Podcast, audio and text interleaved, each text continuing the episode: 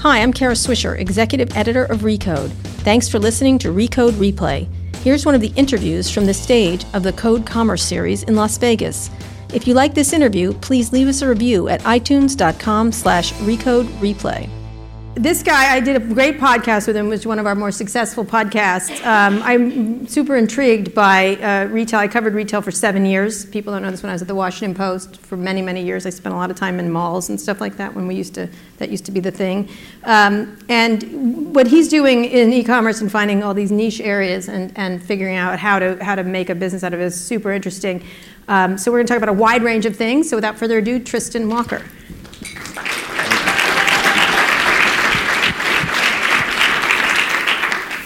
Come on. Yep. All right. You know, I'm famously disliking of hugs. Ah, well. Except with my children.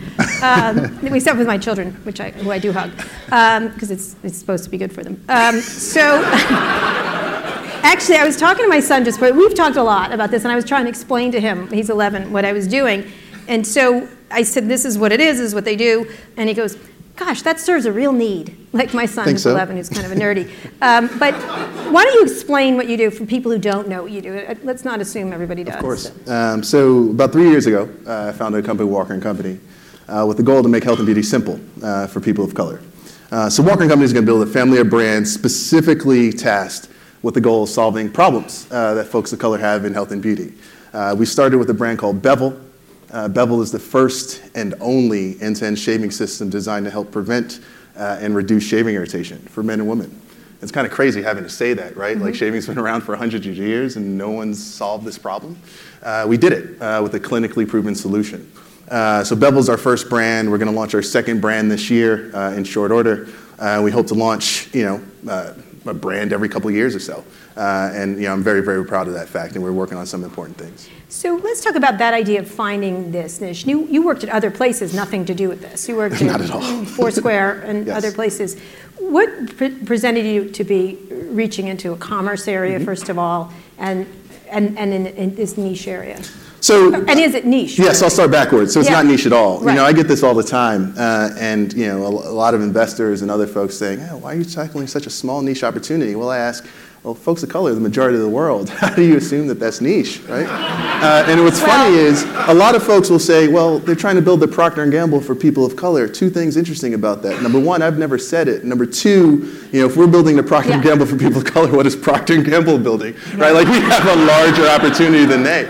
Um, so, you know, to the former, I had no idea I was going to be in commerce. Right. At all. Okay. Um, so after Foursquare, I joined Andreessen Horowitz, a venture capital firm. They gave me nine months to figure something out, what I wanted to build. Um, and, you know, the story goes, I would just chase ambition, mm-hmm. right? You want to build a bank, you want to fix trucking. Uh, and then you realize, what do I know about trucking, right? right? Like, if I'm going to dedicate the next twenty, thirty years in life to anything, I wanted to fundamentally feel, uh, matter-of-factly, with no ego, that I was going to be the best person in the world to solve that problem, mm-hmm. right? Uh, and I reflected back uh, on, you know, just my life, uh, and I couldn't shave, right? None of the tools that I could use worked for me. Uh, and there are a lot of folks like me, uh, you know, eighty percent of black men and women, thirty, forty percent of, uh, you know, white men and women uh, and other races as well. And I felt there's a seismic opportunity to do something pretty special here, combined with the fact that, you know, we're just not treated well at retail. Right. Uh, I felt there was an opportunity to build an elevated brand with an amazing experience for folks with efficacious products that just worked, uh, and to do it in a way and leveraging everything that I've learned in Silicon Valley to build the next generation C P G company from the ground up. And finally, um, you know, Procter and Gamble's one hundred seventy-five years old. Mm-hmm. Johnson and Johnson's one hundred twenty-five years old. Unilever, sixty plus. Who else is left, right? So I felt there was a wide open opportunity to build something with that much legacy. Why is it, it is looked at though in the retail space as a niche area. That's their problem, that's not their mine. Problem. But why is that, what, what, because e-commerce oper, has a bigger opportunity in that regard. Is it the difficulty of getting into stores or getting people to go, what, is, what has been the problem? No, I think there's been products, like there's been products aimed at African Americans and all kinds kind yeah, of Yeah, I mean, there, there have been products aimed at uh, kind of folks of color, but it right. just happens to be a retrofitted product, and, right, and exactly. then you put like a black Latina uh, kind of actress on your commercials and hope that it sells. It just doesn't right. work that way, right? right? right. Um, so look, L'Oreal. Yeah, I mean, right. uh, just all the brands, right? I mean, there's there's no one that's kind of uh, specific. They're all kind of subject to this issue. Uh, and the, the one thing that I found was, look, all you need is something, someone authentic, right? Willing to tell a message uh, that is authentic with products that actually work. The formula doesn't require anything more than that, right? Mm-hmm. And if we're speaking to people in a way that's relevant, authentic, uh, in, in ways that they can actually resonate with, mm-hmm. you don't have to do anything. And you know, folks can very easily look at any of our other competitors who happen to peddle things like multi-blade razors, mm-hmm. uh, and then they put this like black celebrity in the commercial, and just looking at it, it's like, that's a lie, right? Because I know it doesn't work. Mm-hmm. And eighty percent of us know it doesn't work, but you continue to pay these folks millions of dollars to kind of promulgate this message of ridiculousness, right?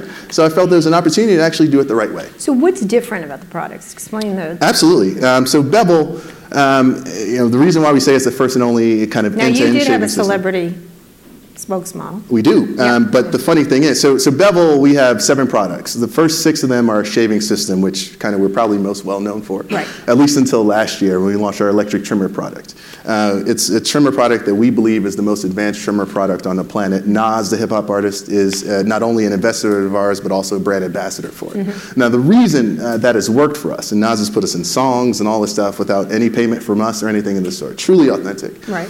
Um, you know, I got a text from Nas. Uh, wow, it's crazy to even say that. Um, so we were texting, and the one thing that really sticks out in my mind, he said, "Tristan, for my entire life, I've wanted to see my face on trimmer packaging."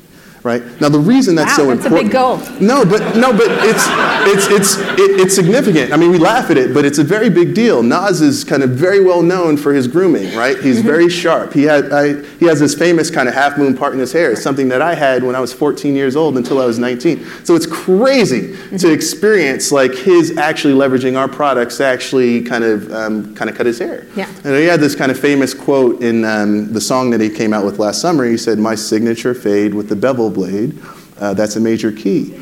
It's crazy to just think about. I'm a kid from Queens, New York. Nas is from Queens, New York. He's a guy I looked up to.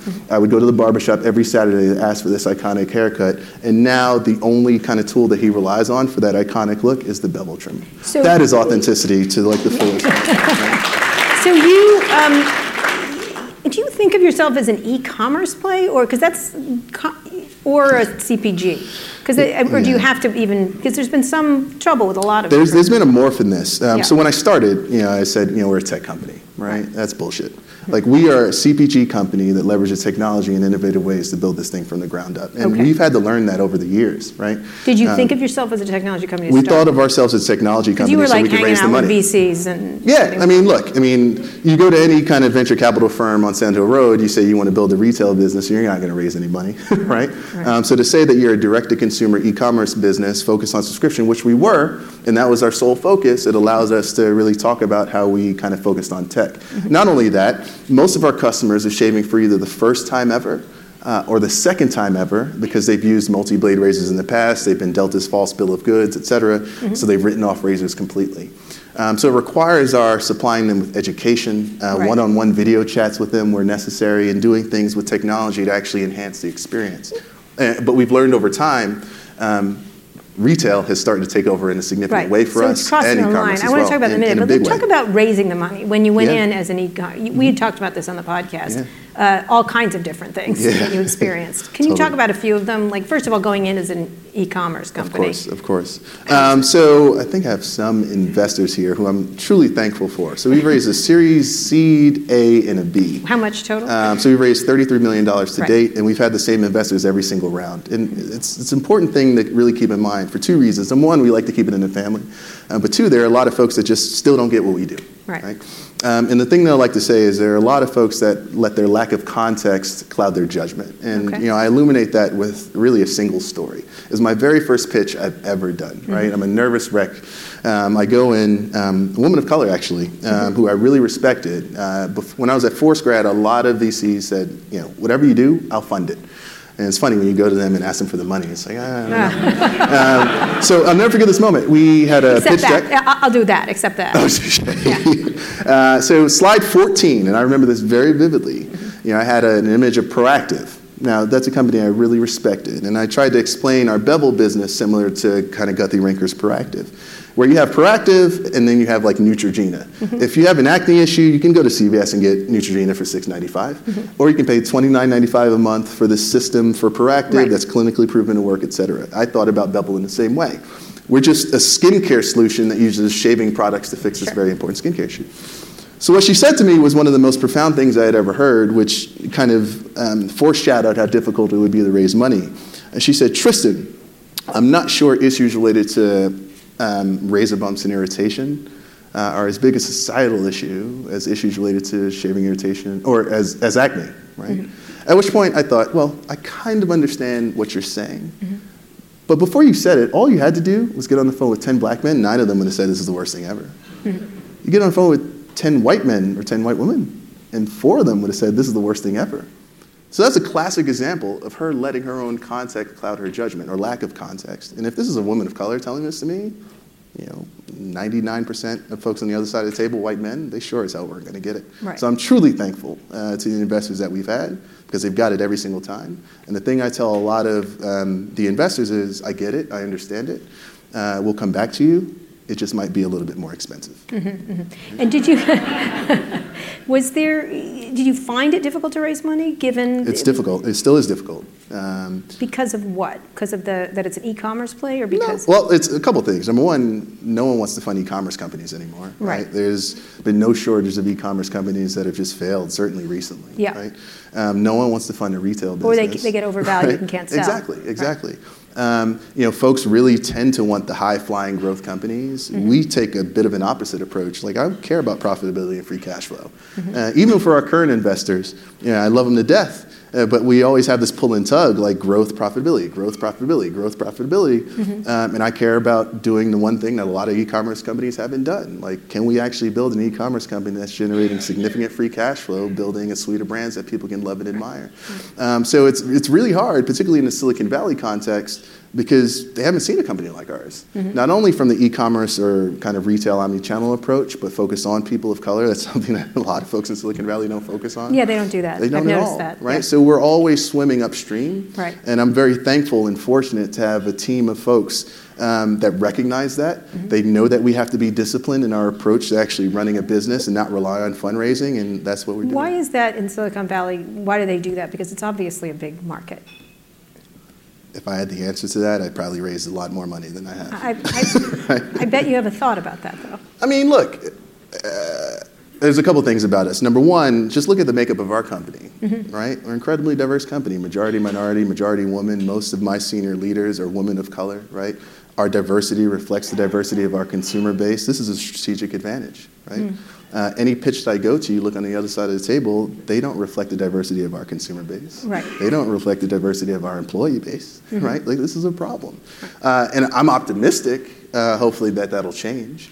Um, but what that requires for us, maybe we shouldn't raise V C money, right? Like, right. there's all types of kind of considerations in that regard, so but we're fine. Why, why is there that lack of diversity, do you think, given it works for your company? And so many studies show that. Mm-hmm. It still remains an enormous, you know, I joke about Uber, but for fuck's sake, you know, I'm sorry, but, you know. Yeah, I mean, look, it doesn't have to happening. be that way. It's very simple. Like, it, I mean, there's nothing, we did it, we did it. Right? right? And it's not only that, like, we're majority minority, majority woman, and all that stuff. Most of the folks come from the East Coast. They fly and live in Palo Alto from, like, New York City. Like, that's not, they self-select into this. Right. Uh, and I haven't even had to try. And the thing that, you know, we talked about this a little bit on the podcast, and I like to kind of promulgate more broadly.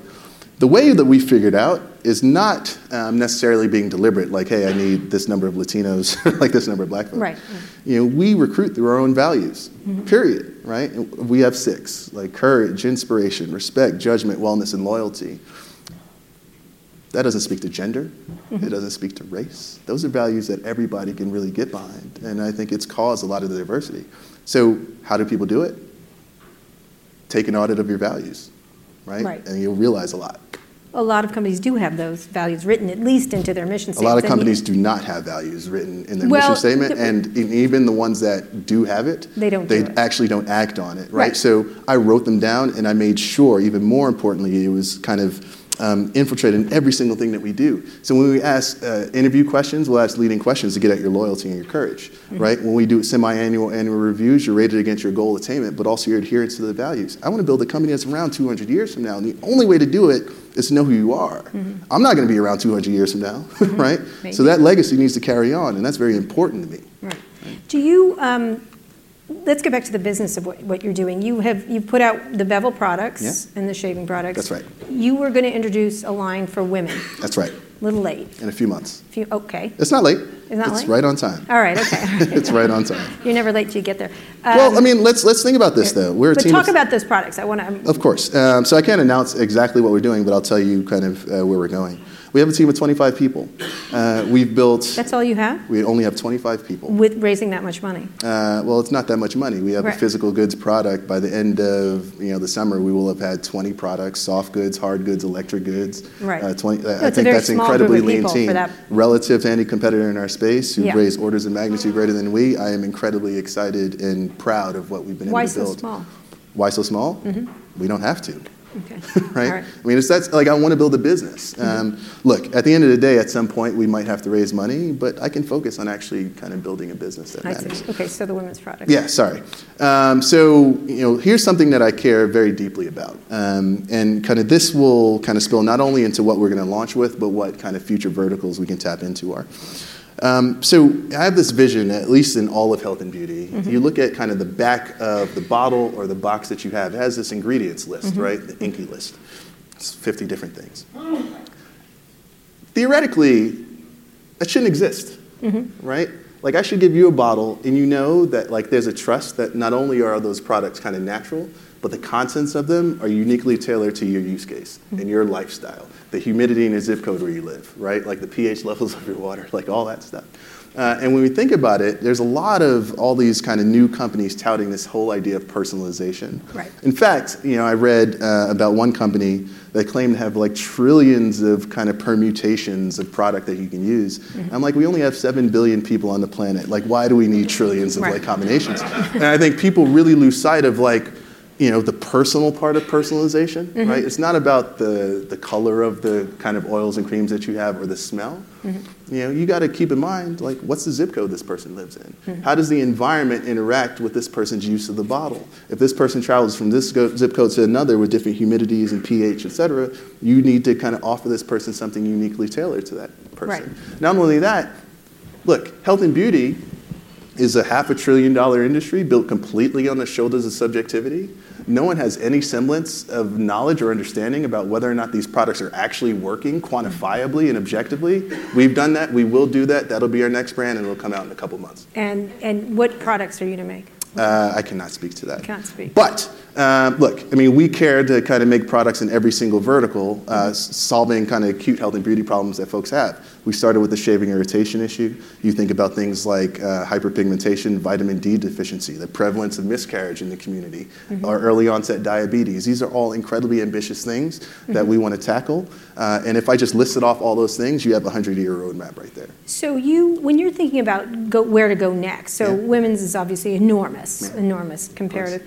What about within, where else do you go? Because a lot of people, they do get to overwhelmed with too many products. Yeah. Um, so if we do it right, Bevel uh, and this new brand uh, could theoretically be the only two brands that we need because this next brand could appeal to multiple mm-hmm. verticals. Um, so the thing that we care about for growth, um, which I think is funny and unique now, we've mitigated a lot of the risk in the business with multiple brands, multiple products, distribution online and offline. One thing we haven't even talked about is international. Right. Opportunity is way bigger international than it is domestic, right? Mm-hmm. That's something that we want to, uh, certainly in twenty eighteen, twenty nineteen, kind of focus on in a very, mm-hmm. very big way. Um, even within kind of the Bevel brand itself, Bevel is exclusively focused on solving the shaving irritation issue. But there are some kind of prep products that you can have to help solve this issue.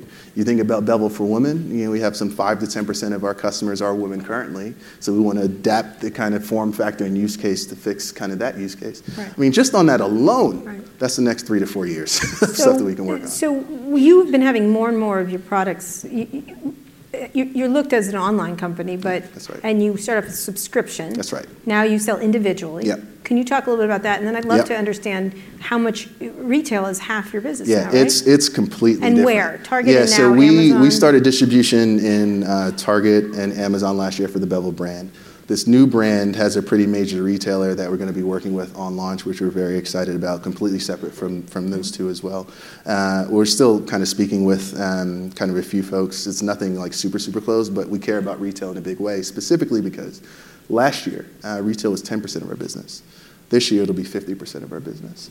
Um, subscription, um, well, a la carte, has already taken significantly over its subscription. So the thing that's interesting that goes back to some of the kind of fundraising things, folks look at our business, immediately they go to the cohort tables. Mm-hmm. Like, what do your churn rates look like, mm-hmm. right? Like, what does the gross margin for this cohort look like? And it's like, that's not our business anymore. Right. And the thing that people really don't understand, retail is an incredibly profitable business. It's an incredibly predictable business. And the biggest mistake probably that I, I made as the C E O of this company is leading with subscription first. Um, because, look, you want to well, raise the money. People, you want to raise the Well, it's safe because you want to raise the money as a tech company. Mm-hmm. You get punch drunk by like the kind of unit economics of subscription. It's an incredibly valuable business. Mm-hmm. Um, but that comes with the sacrifice of the customer experience. And the minute we opened it up for a la carte, we realized we just got to be where our customers are. Most of our customers are shopping offline. They want a trial. So now we think, all right, well, we have this incredibly profitable offline model to drive trial. Um, and our products are sold at premium prices in that offline channel. How do we activate that trial into more value-based subscription, which we're already starting to see? That they use later once they start using it. Exactly. So we started subscription to a la carte when we probably should have done a la carte to subscription. But now that I learned that, that's exactly what we're going to do for our second brand. A la carte to subscriptions. That's right. To subscriptions. That's right. Talk about the retail experience, because one of the things was bad retail experiences. Bad retail experience for us? Yeah. It's it hasn't been bad at all. No, I mean, no. What I mean is is people going into the stores and and and finding them available, having people being able to sell them properly. Oh, that's right. Yeah, yeah. yeah. So that's that's one of the more annoying things. Fortunately, we have kind of great partners in, in Target to really help us with that. You know, the thing that I hate most, you know, you go to, you know, well, for, for, first of all, uh, the one thing I'm proud of is that kind of we got these shaving products. Um, that we're traditionally in this like ethnic beauty aisle mm-hmm. uh, to kind of like a beautiful positioning within the main shave aisle, right? Uh, we've also shown... How difficult was that? Uh, it wasn't difficult at all, and here's why. Uh, the lead personal care buyer for all of Target and the lead of Shave were already subscribers of the Bevel Shave product before we got to Target. Right? So it was very simple yeah. and very easy. And yeah. um, thank you, Ray. Thank you, Kyle. Um, So, you know, when, when folks go in that aisle, we want to make sure they have the most elevated experience, right? right? Um, so when you see kind of products like either empty or off the shelf, like you get frustrated by it, but then it, it really begs the question, shit, people are buying this thing, right? right? It's selling out. Mm-hmm. This is awesome. Uh, but you just learn how to run retail, right? It's just a very, very different kind of business. And fortunately, we have partners with us that are patient enough to help us learn it. So do you call yourself an online e-commerce? No, we call ourselves, we are, we are a C P G company. That just happens to... I mean, we... Look, I think a lot of people will see this thing, especially with the next brand, like the technology story will really start to make some sense mm-hmm. uh, in a very, very big way. Right. But look, I mean, for those customers, we do one-on-one video chats with them. Uh, you know, for folks that travel, you can't send your blades like through T S A, so we'll ship it to their destination free of charge, right? Our understanding around like who this customer is, uh, where he is or she is. Than just another yeah, how we communicate with them. So what, like, what's it's the end game for you? And then I want to talk about the larger e-commerce. Sure.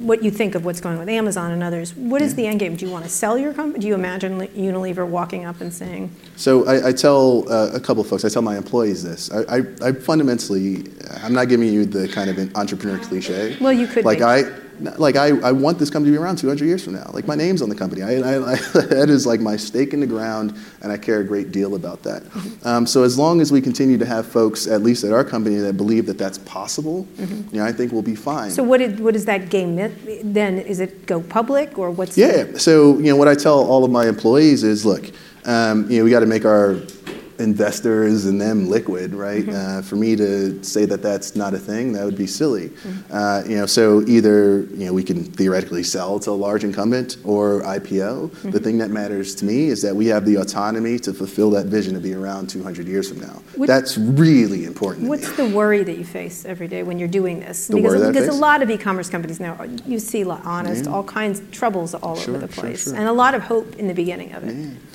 Um, so I'd say two things. I kind of learned this from like Ben Horowitz. He's like, you know, your job as C E O, you have two jobs. Number one, make sure people don't give up. Two, make sure you don't run out of money, right? Like, there's only two reasons any companies fail, if you really think about it, right? Um, so for me, I'm pretty sure that to the former, I can, you know, have a good job on. Like, we have folks that really love being at that company. To the latter, look, I can only control that in one of two ways, just building a business that matters, that's generating free cash flow, or pitching investors. I can't guarantee that they're willing to invest in our company. Uh, at least the kind of the previous three times that we've tried, we've had the great investors give us what we've needed, um, but we've had a hell of a lot more say no. Like, I don't get it, I don't understand it, come back next year when actually you have greater revenues and we do it, and come back and they don't do it. Like, so you have mm-hmm. this vicious cycle. So in that, I can only deal with what I can control, and that's building a good business. Do you need a, a strategic e-commerce partner, someone investing? I don't think we need a strategic mm-hmm. e-commerce mm-hmm. partner. Um, or commerce partner. But look, at investor. the end of the day, like, I mean, Procter and Gamble does ninety billion dollars in revenue a year, right? Mm-hmm. Like, it's it's scale. Mm-hmm. Uh, for me to say that we're going to go from kind of our revenue to ninety billion dollars without having the need to raise any more money ever, that would be naive and mm-hmm. silly, mm-hmm. right?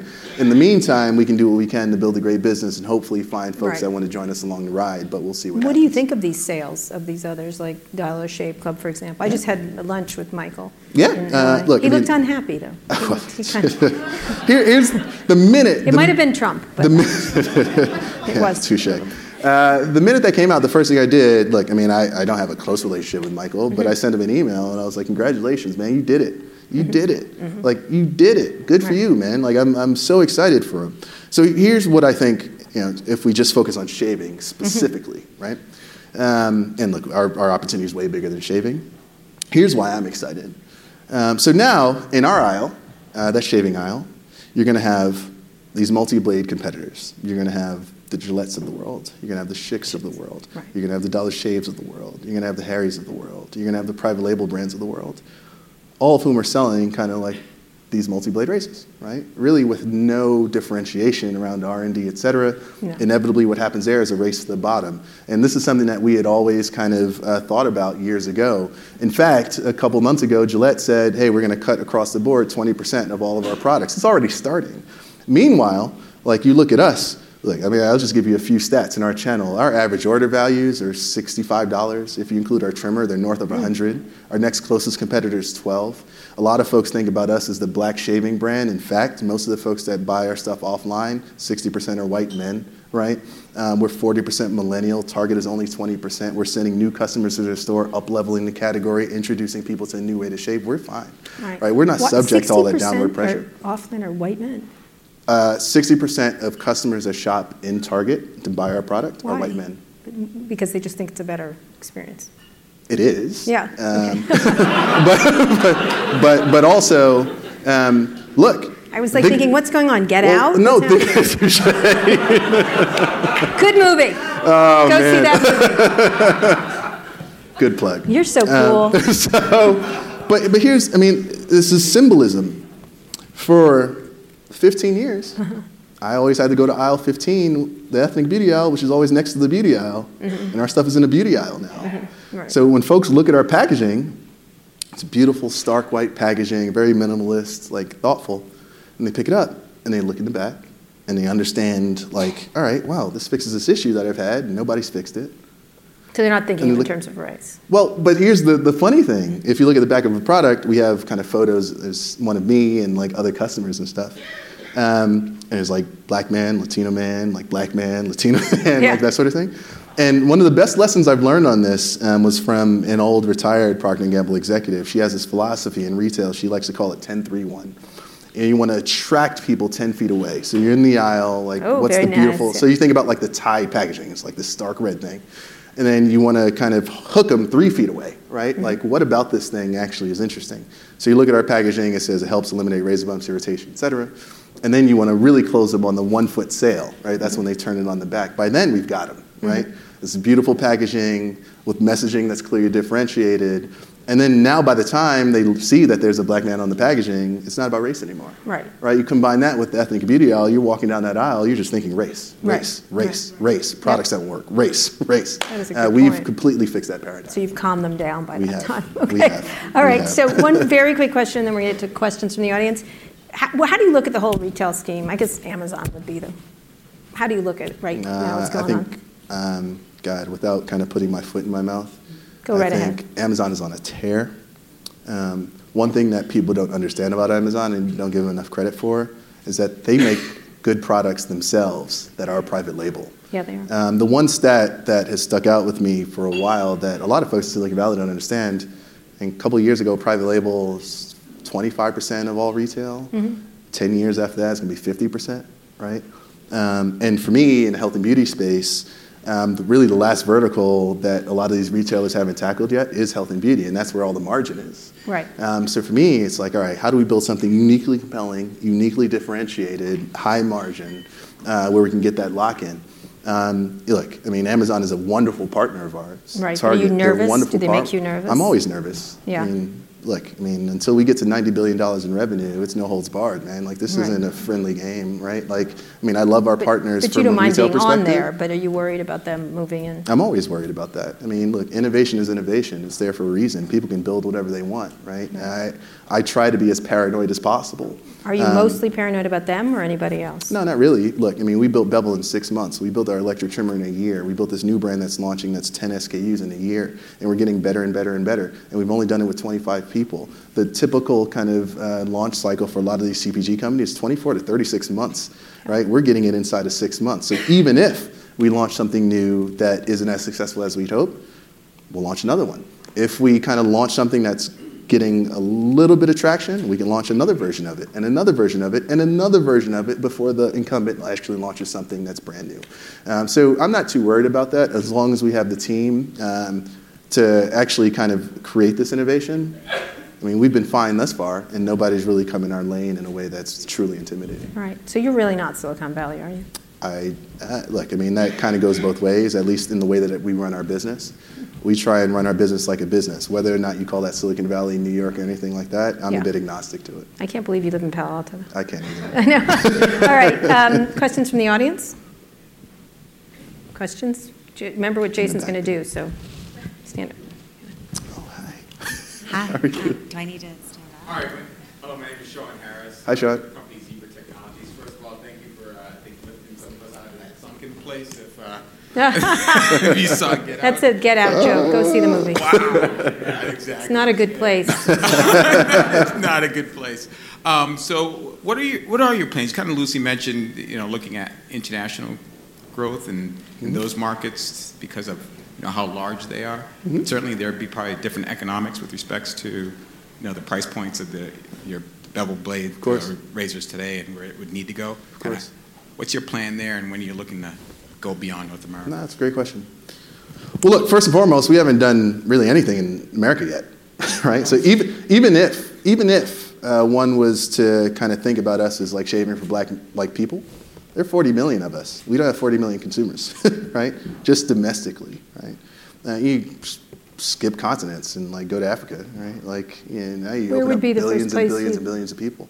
Uh, well, so one thing, it's a good question, I forgot to mention, thanks for asking it. We have customers in fourteen different countries. We only sell domestically. Like, we have customers who will buy our product domestically, use a forwarding address, pay fifty dollars every three months to actually get our product for shipping. Like, it's absurd. So we're just going to follow where our customers are. Um, so we have good numbers in um, Europe, particularly like the U K. Uh, we have some in Brazil. Brazil is a really interesting market. It's probably the fastest growing market in all of health and beauty. Um, So I mean, those two alone, and let's not even you know, talk about kind of the larger Asia, right? Um, so like our C O O that we've hired is fantastic. She's a wonderful woman, Joanne. Uh, she came from Estee Lauder, uh, where she ran the international business for the La Mer business for Estee Lauder, so premium luxury business. Before that, she ran all international strategy for MAC Cosmetics. So she has this beautiful blend of multicultural, premium, international experience, um, and we chose her for a reason.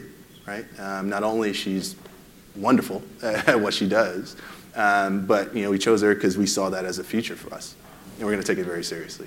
Great. We have time for one more quick question. Sorry, I messed up the time, but go ahead, right here, right here. Go ahead. Yeah. Okay. Um, Was there someone right there? Sorry. All right, right there. Go ahead. Let's keep these short so we can. Wait, is there someone have it? Who's got it? Right here. Okay. So my name is Tara. Oh, sorry. My name is Tara. I have a uh, podcast called She Built That. And I wanted to know, um, you're talking about expanding into health and beauty space. I wanted to know, is there a company that is doing it that you kind of look up to, that you think is done, doing it well? And in I, health and beauty specifically? Yeah, because yeah, you talked about you're, you're expanding to women and then eventually want to go bigger. Yeah, so the company I respect most in this entire space is Estee Lauder. one hundred percent. one hundred percent. Why is that? Um, Estee Lauder has a unique view on who they are. Right? You ask any Estee Lauder kind of employee what they do, they're like, we're prestige. You're in mass, I don't even want to talk to you. Right? We are prestige, we build prestige brands, and we do it better than everybody. Right? Um, you know, it's funny, I have these like debates with Joanne, who came from Estee Lauder, um, and look, we always talk about like this fundraising stuff, strategics and all that jazz, and it's like, hey, should we consider Estee Lauder? And she's like, no, they won't take you because you're like in mass. Right? And that has nothing to do with like, Um, kind of our product or our brand. They just know who they are and they focus and they do it uniquely well. And they're really good at finding things super early, like really early. They bought all the, like La Mer was one of those brands that they bought twenty years ago for a pulse, like a million some dollars or something like that probably, right? Now it's a billion dollar brand, right? And they rinse and repeat and rinse and repeat. And I think all too often there are a lot of, certainly in the health and beauty space, folks chase the money. Uh, versus like chasing who they are first and then finding the money. That's a really good point. That makes sense. All right, one last one right here. Did you? You're addressing a market uh, for colored people or shaving generally. When P and G or Unilever says, "Hey, that sounds like a great idea," what protects you guys from from them developing a similar solution? Sure, it's my favorite question. So I'll start with the story, um, and I'll tell you why. Quite matter-of-factly. So this whole industry started uh, back in nineteen oh four, oh five, around there. Uh, this guy, his name is King Gillette, wonderful man. He said for hundreds of years, barbers have been using this thing called the straight razor to great efficacy. Cuts the hair level with the skin, uh, not beneath like some multi-blade razors do. It's one clean cut, no pulling or tugging like most multi-blade razors do. But it's actually pretty hard for you to use yourself at home, right? If you're not trained, you might cut yourself, et cetera. So he had this brilliant insight. He said, what if you can take a single blade, house it within a safe head, attach a handle to it, take it home with you and shave? And that started the mass market shaving industry as we know it, similar to the tools that we have now. Now fast forward twenty, twenty-five years later, you lose the patent for it. And many would argue, right, this doesn't come from me, so many would argue that the only reason we have two, three, four, five, six, thirty-eight blade razors today is purely due to patent protection. But if you actually travel internationally, single blade is a hell of a lot more popular than multi because they can maintain their margin. Now, the reason I kind of um, give that story, let's think. If you are a kind of C P G brand manager focused on shaving, the first mistake you're going to make, similar to what you just asked, right? Like, those guys are shaving for people of color, which is wrong, right? Like, we're shaving, right? Um, so they're going to look at specifically black men shaving in the U S So they'll go read some Mintel research report, right? Some Nielsen report. Black men shaving in the U S, three hundred million dollars. Now, Procter and Gamble's a ninety billion dollars revenue company. If they want to chase a new opportunity, a new brand, they have to yield a billion dollars in revenue in the first year, right? So three hundred million dollars, it's like even if we have one hundred percent market share, we're not going to do it. The thing that's so fascinating about that is they never ask why the, the market's so small. Perhaps the market's so small because the things you sell them they can't use, right? And, the, and if you really, really think about this, like really think about this, fourteen billion dollars in revenue, let's just say Gillette, right? Um, and p- significant patent protection. I think that the only way any of these guys are gonna win is to engage in some semblance of creative destruction where they say, all right guys, we apologize for telling you that the past hundred years and more is better. We're gonna go back to single blade and teach you like really the right way to shave. And the reason I say that, and you would laugh, but in twenty forty, when we have a majority minority flip, most curly haired people, what are they gonna be using? Right? Like this is a seismic, seismic shift that like a lot of folks don't understand, and if they don't understand it, that's fine. We'll make that money. All right. On that note, Tristan. Thanks for listening to Recode Replay. Remember to leave us a review at iTunes.com slash Recode Replay, and be sure to check out our other podcasts. Every Monday, I host Recode Decode, a podcast about tech and media's key players, big ideas, and how they're changing the world we live in. On Thursdays, you can hear Recode Media, in which Peter Kafka interviews the smartest and most interesting people in the media world. And on Friday, I host Too Embarrassed to Ask, along with Lauren Good of The Verge.